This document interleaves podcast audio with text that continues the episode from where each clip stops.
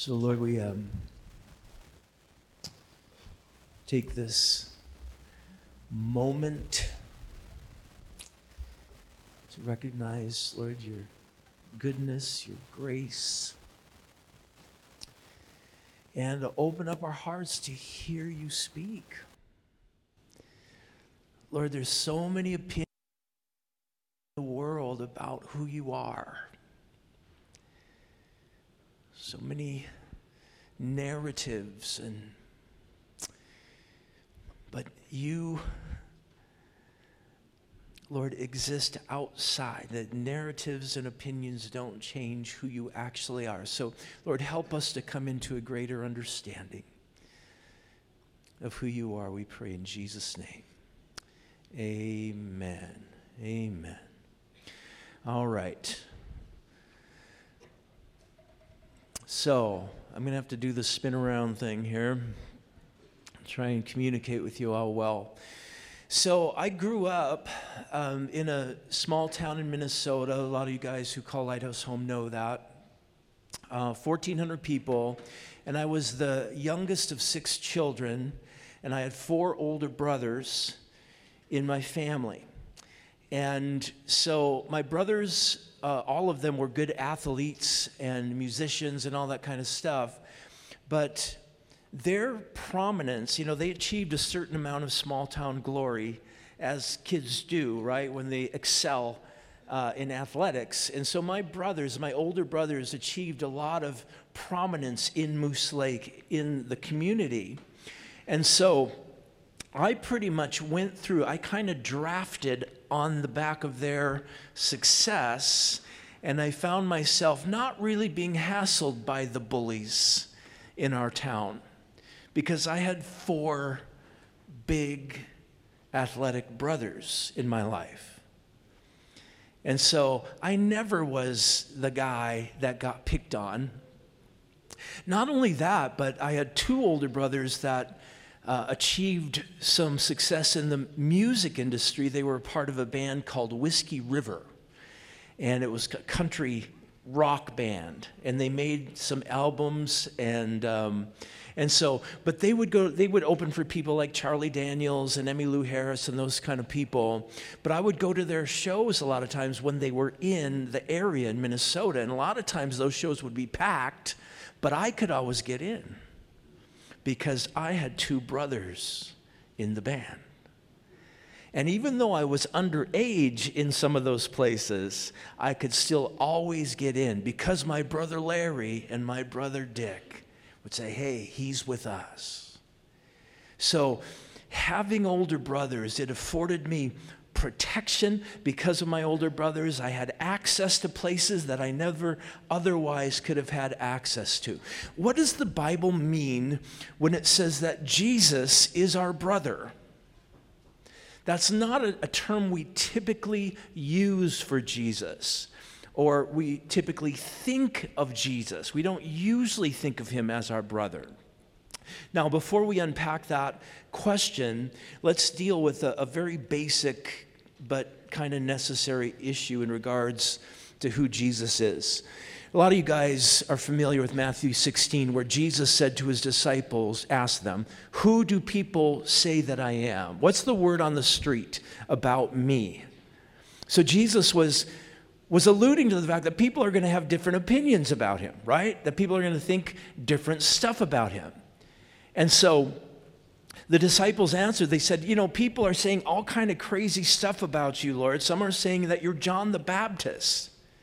Now that's, that's crazy. That's nuts. John the baptist was jesus' cousin and and john the baptist was beheaded just like a little ways before matthew 16 and matthew 14 and, and so there's people saying that well i think somehow jesus is john the baptist John the Baptist, by the way, who was famous in Israel, had the most prominent ministry in Israel until his cousin came along and stepped into public ministry.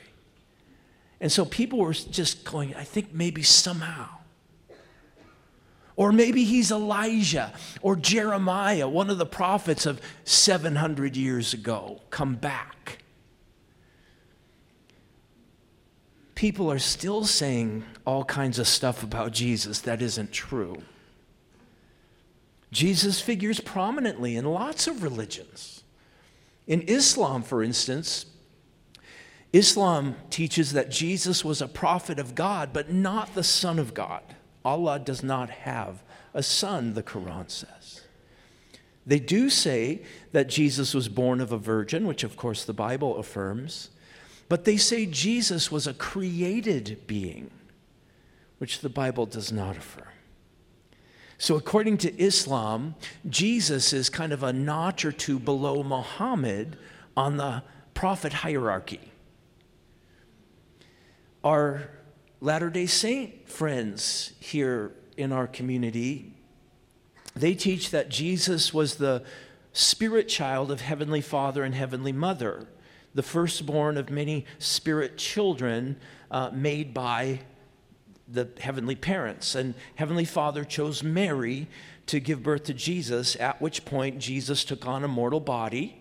And Jesus then, you know, went through life, reached maturity uh, through his resurrection and his glorification, and then ultimately was exalted. So he became, Jesus did, became God, a God, at that point, they say.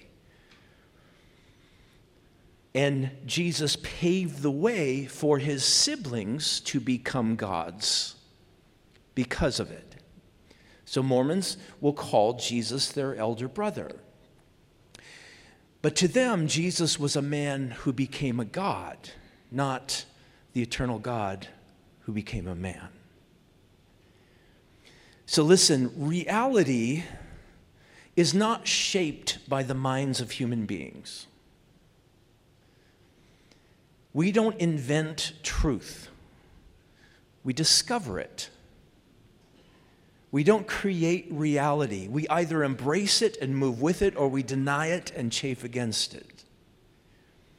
So the multitude of opinions about Jesus don't have any effect upon who Jesus actually is. He actually is someone. So, Scripture reveals who Jesus actually is. Listen to what John the apostle says about Jesus in John, his gospel, chapter 1, verse 1. In the beginning was the Word, the Logos, and the Word was with God, and the Word was God. So John takes us back to a timeless realm before there was any creation when only God existed, the timeless one who has no beginning and no end.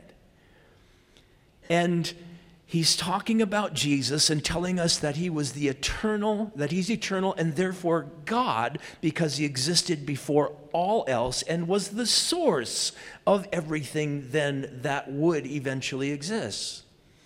So I mean, John said it explicitly in verse 3 all things were made through him, through Jesus. So Jesus is the uncreated creator of everything. I had some amazing apple crisp with vanilla ice cream last night at the married couples event. And I kid you not, I'm eating this and I'm going, thank you, Jesus. This is so. he created every molecule, every plant. He is the uncreated source and creator of everything. Paul takes it a step further in Colossians 1:16. All things were created through him and for him. So he, he created everything, and everything is created for him. Why does anything exist? It exists for Jesus. What is your purpose in life? You exist for Jesus.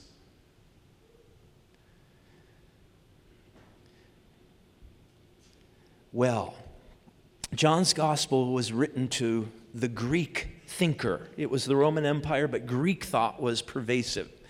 And so the Greek philosophers, they, they conceived of reality as being two worlds. There was the, the physical world, which we see and interact with, uh, but was in their minds filled with shadows and copies. And then there was the second world, which they considered the real world. The unseen world was the real, the substantial world. Plato wrote about this in his Doctrine of Forms and Ideas, and he supposed that in the unseen world, there was a perfect pattern to everything that uh, we see here. Thus, the things that were in the world are copies of the eternal realities. So we're getting copies. We're getting kind of a shadowy copy of something that exists in the realm of eternity. So, the great reality, they thought, the, the supreme idea, the pattern of all patterns, the form of all forms, was God, or in their minds, the Logos, the Word. The problem was, how do you get from here, stuck in this kind of shadowy, problematic existence with physical reality, to the ultimate reality out there? How do you, how do you access that? So, John declares that Jesus enables us to get there that Jesus gives us access to the ultimate reality. In fact, John is declaring that Jesus is reality come to earth. That he came out of the realm of the real and the eternal and came into this shadowy, you know, physical, temporal kind of world. And thus he opens up the realm of the real to humanity. John often uses the Greek word alithos to describe Jesus. It's translated in, in most of your translations as true. Um, in his gospel, for instance, John 1 9, Jesus is the true light. In John 6 32, Jesus is the true bread. 15:1 Jesus is the true vine. Now you could you could substitute the word real so Jesus is the real light, the real bread, the real vine. So, so what we have here in bread and light and vines and so on is shadowy, it's temporal. Jesus is the, we, the real eternally existing light and bread and so on. So if we follow this line of thought, then then every action that Jesus did was not only an act in time, but it's also an act in eternity. He came from eternity. He dwells currently in eternity. He always acts in accordance with his character and, and nature. And so the miracles that he did weren't just wonderful, amazing acts of kindness and love, they were also a window into the great reality, which is God. So, in his gospel, when John records the miracles of Jesus, and he only records eight of the miracles, they're, they're, for the most part, they're followed by a long teaching that Jesus would give. So, after he fed the 5,000 with the fishes and the loaves, you remember that? He then did this long teaching on how he was, he was the bread of life. And that crowd was, was, you know, so fired up that they got their temporal need met. And Jesus is going, wait a minute, you don't understand. I'm the real bread here.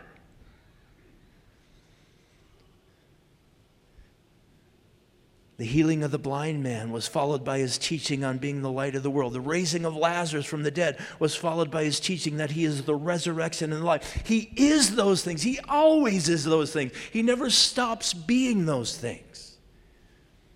So, to John, a miracle was never an isolated act. It was a window into what Jesus always was, always is, always did, and always does. So, so Jesus Christ is ultimate reality. He didn't, he didn't have the truth or show the truth, He is the truth. This is the story of the Bible. Jesus existed as God, the creator of all things, before there was anything ever created. So Jesus then is God incarnate, God come to earth. This is the Christmas story. Therefore, it's wrong to think of Jesus as merely God or merely man. It's wrong to think of Jesus as 50% God and 50% man. It's wrong to think of Jesus as man on the outside, God on the inside. The Bible reveals Jesus to be fully God and fully man, and that a human nature was added to his divine nature, and both natures exist fully in this one person, Jesus Christ. So he is 100% God, and he is 100% man. Why? Why did Jesus have to become a human being like us? And he was like us. The same kind of flesh, dealing with the same kind of issues in life that we do. Why didn't he why couldn't he come like as a superhero or an angel or something and perhaps you saw the movie I, I love referring to this movie because I think it illustrates this very well. Anybody remember, about probably 30 years ago now, A River Runs Through It? Remember? Yeah, pretty great movie, I think. And two brothers growing up in, in beautiful Montana countryside, probably somewhere by the Duttons, I'm guessing. Um, the older brother was disciplined, hardworking. He was quiet. He got a good job. He became a respected man in the community. His younger brother, Brad Pitt in the movie, was this kind of fun loving, you know, uh, partying, irresponsible, always getting into some kind of trouble kind of guy. And he eventually did, the younger brother, he got into uh, uh, associating with some pretty bad people that led him further and further down a dark path. And, and his older brother couldn't help him. He couldn't communicate with him effectively. He couldn't get to him, and, and it was tearing up the older brother who loved him, but they had grown too far apart. There was just this. Uh, this, this wall between them. But the, the tragic part of the story was that the older brother saw what was happening to his younger brother. He could see his life going down this dark road, and were, he just couldn't do anything about it. He couldn't reach him. He couldn't go to where he was and rescue him. Well, the heart of our passage for our Christmas series, Hebrews 2, is that Jesus Christ, God become human, is the older brother of a very large family, the human family, and he could and did go to where we are in order to reach us and to save us. When you, if you're a Christian here this morning, when, when you trusted in Christ, when you gave your life to Him, whatever verbiage you want to use, something happened. You were, you were born again, you were born a second time. So, the first birth brought you into the world and, and into a human family. The second birth brought you into the realm of the eternal and into God's forever family. And so, God's eternal Son, Jesus Christ, is now your big brother. So, that's, that's the big idea here in our passage. And so, I'm going to give you maybe one or two uh, thoughts here this morning, and we'll, we'll continue down this road next week. So, the first thing about our big brother Jesus, God become human, is that he made a way for us where there was no way. He made a way for us where there was no way. So, Hebrews 2, verse 10, it was fitting that he, for whom and by whom all things exist, in bringing many sons to glory, should make the founder of their salvation perfect through suffering. Now, there's, there's two things to take note of in this quite pregnant verse, Hebrews 2.10. The first thing is the, the goal of the Father okay? It says in verse 10 there, bringing many sons to glory. Now, ladies, when it says sons there, it means sons and daughters. you know, so it, it, in, we're in a kind of a sensitive time right now about issues of gender and all of that. But in Bible language, the Greek word under there, and in this context, it means guys and gals, sons and daughters. So, bringing the sons and the daughters to glory, that's the Father's goal that many people, many sons and daughters, that they be brought to glory. Now, this is a challenge that, uh, that God would have to, to be able to make this happen. Why? Well, there's a lot of reasons why, but the, the big one God is holy, God is righteous, God is pure. People are sinful, people are fallen, people are rebellious. And so, for God to bring such people into his family, to be his sons and daughters and then eventually bring them to glory. He would have to be able to do that without compromising who he is. So God is perfectly just. He is perfectly holy. He's perfectly righteous. So he couldn't just wink at acts of evil and darkness and so on and say, come on in anyway. In, in fact, there's so much scripture on this, but listen to this Proverbs 17 15. He who justifies the wicked is an abomination to the Lord. And yet, that's exactly what God would have to do is justify the wicked. Romans 3:10 says there's no one righteous, not one of us. And so, if, if many sons and daughters are going to be brought into glory, God has to somehow justify the wicked without violating his own character and nature. But secondly, the means of the Father, there in verse 10, it says, fitting for he for whom and by whom all things exist, in bringing many sons and daughters to glory, that he should make the founder of their salvation perfect through suffering. So, so the means of the, that God would use to bring sinful people into sonship and glory would be the suffering of Jesus, who's called the founder of our salvation. The founder of our salvation. Now, that's a word that it means the, the pioneer the one who went there first, who went ahead of us. Some of your translations might say the captain, the one who leads the way.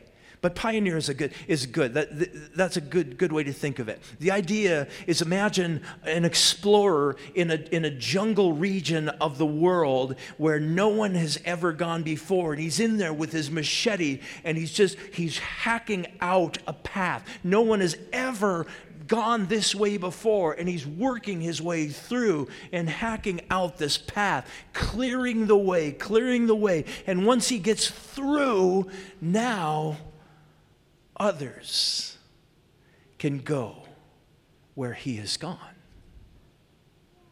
He made a way where there previously had been no way. Explorers do that kind of thing for all kinds of reasons. And, you know, some do it for fame or fortune, or if you're Indiana Jones, he did it for glory. I remember the first movie. But Jesus did it out of love.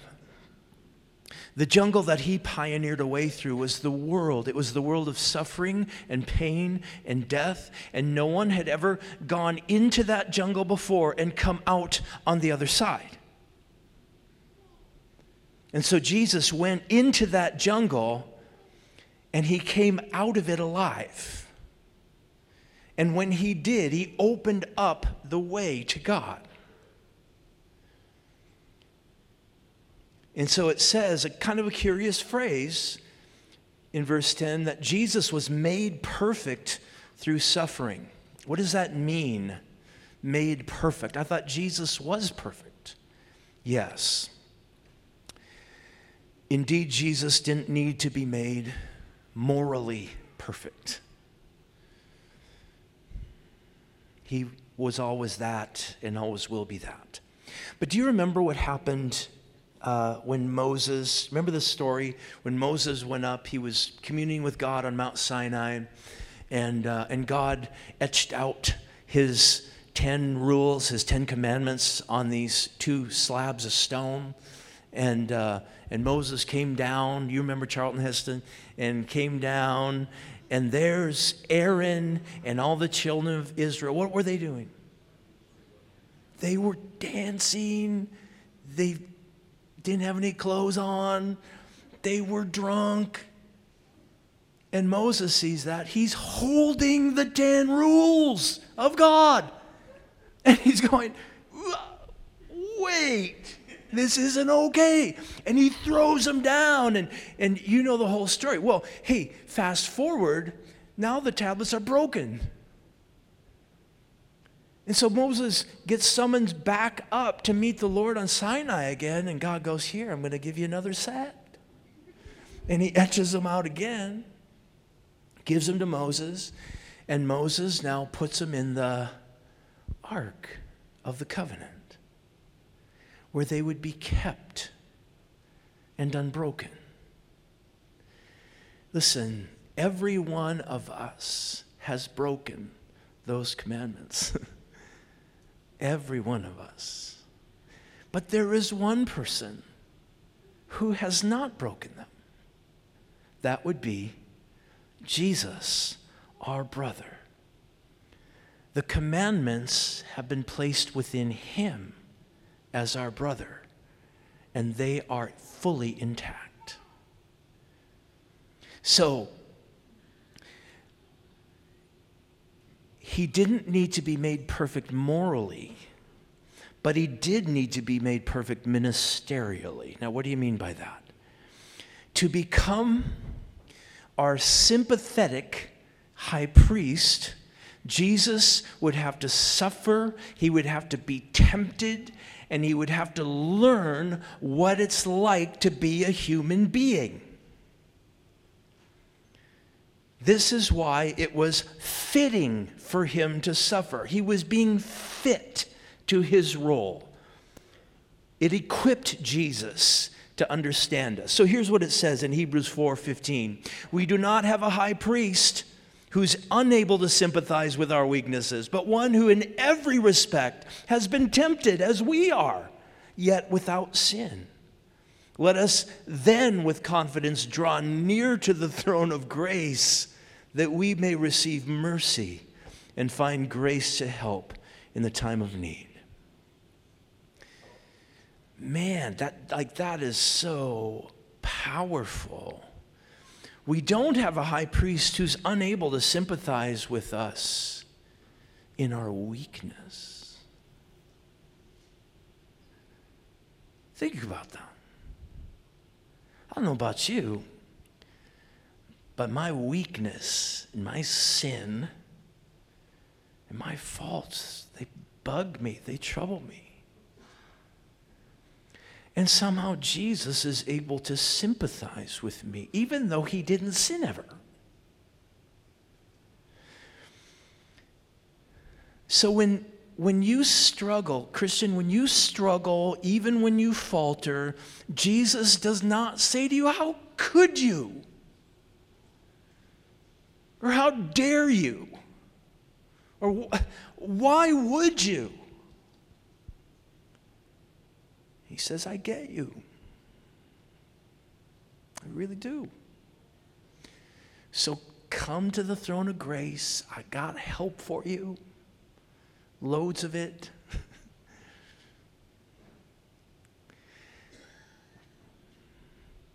it says in 1 John 2 1, when we sin, we have an advocate Jesus Christ. That sounds crazy, doesn't it? Like when we sin. I, I, would be, I would be a little better with it if it said, when we repent. Then, yeah, okay, Jesus is going to step into action. When I repent, or when I, you know, at least feel a little bit of sorrow maybe shed a couple tears over my stupidity and my sin. Maybe then, you know, yeah, then I get, yeah, okay, Jesus tapping in, I'm in. But when we sin,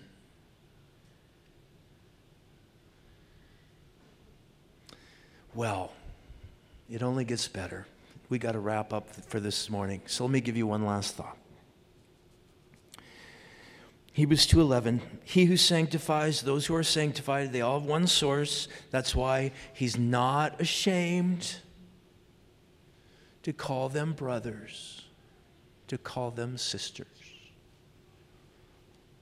Jesus is not ashamed to call you brother sister this morning he's not ashamed now what what does sanctified mean? That's one of those, you know, those Bible words that we just don't use in everyday life.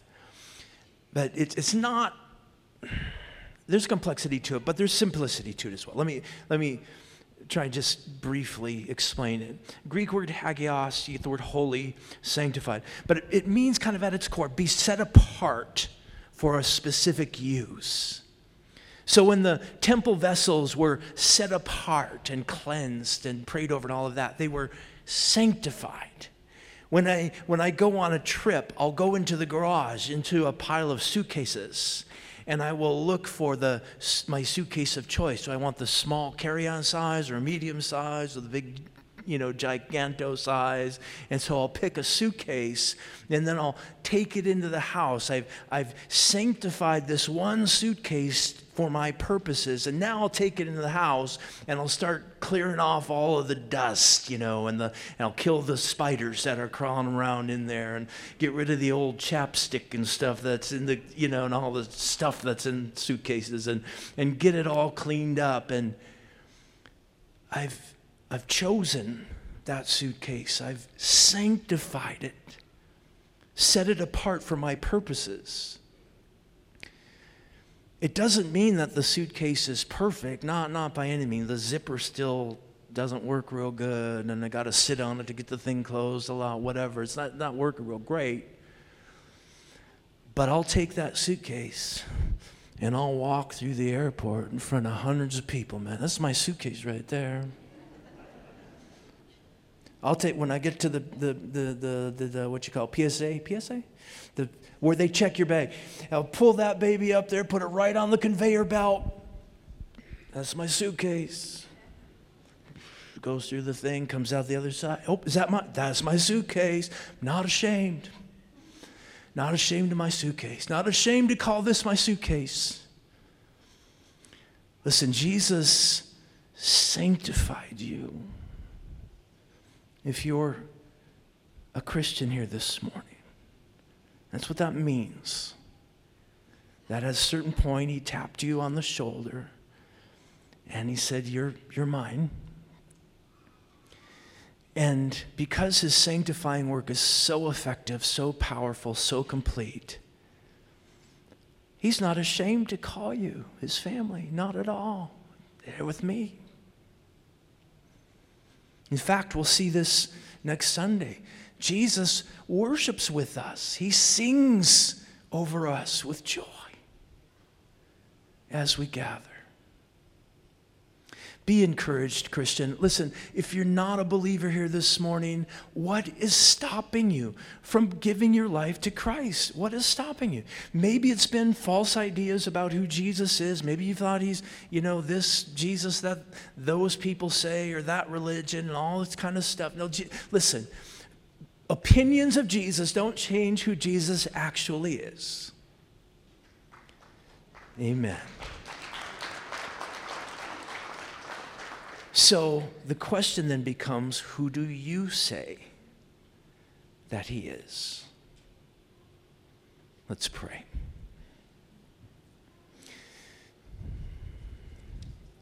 Lord, we thank you that you are reality,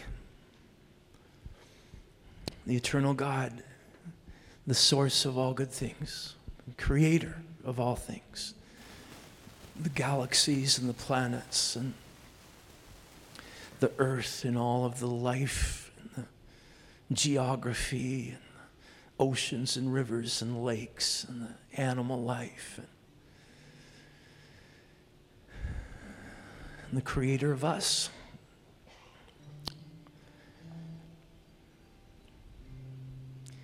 And so we live on this planet that's full of shadows and heartache and sorrow and groaning and atrocities and terrorism and death and beheadings and angst and anger, and division.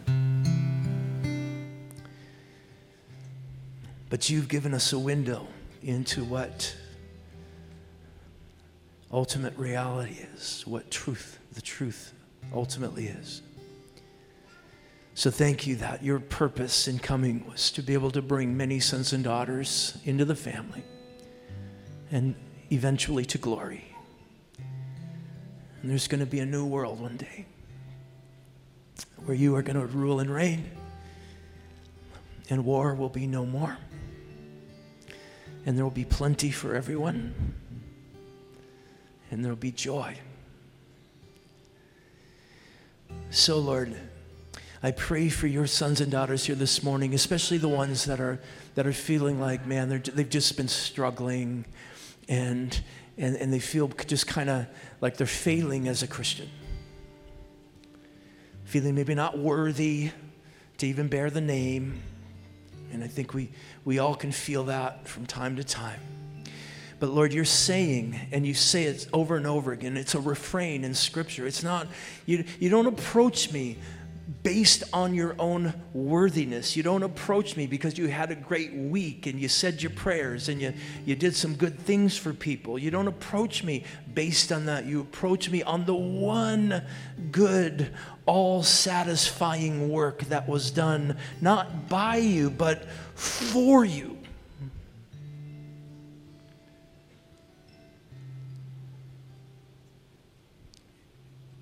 And so, Lord, for those that are feeling condemned and beat up over their failures, Lord, would you renew them this morning? Wash them, cleanse them, get the dirt off their feet, which you love to do, and give them a new spring in their step. You are the God not only of the second chance, but of the third and the fifth and the twentieth and the hundredth.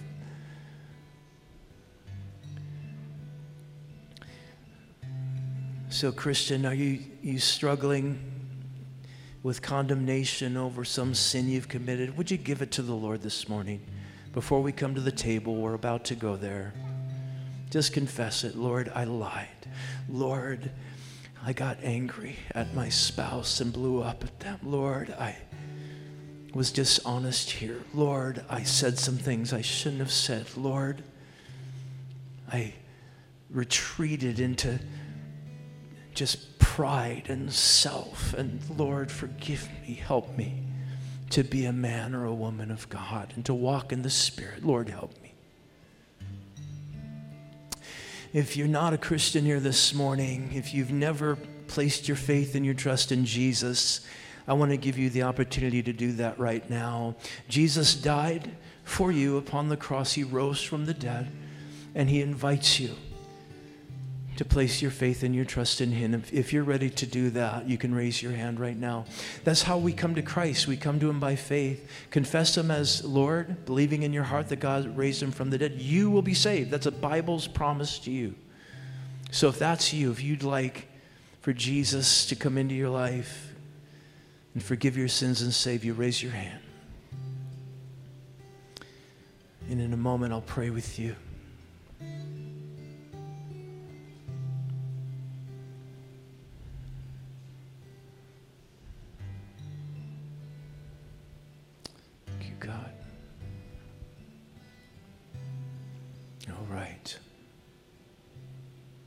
Right, I see a hand, I think, right there. Anybody else?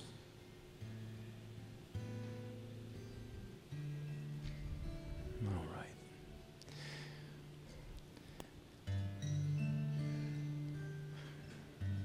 So, for those of you who want to ask Christ into your life, I'll help you. Just pray this prayer and say, Lord Jesus, I believe in you. Once you died on the cross for me and rose from the dead. Come into my heart, wash away all my sin and my guilt. And make me your child.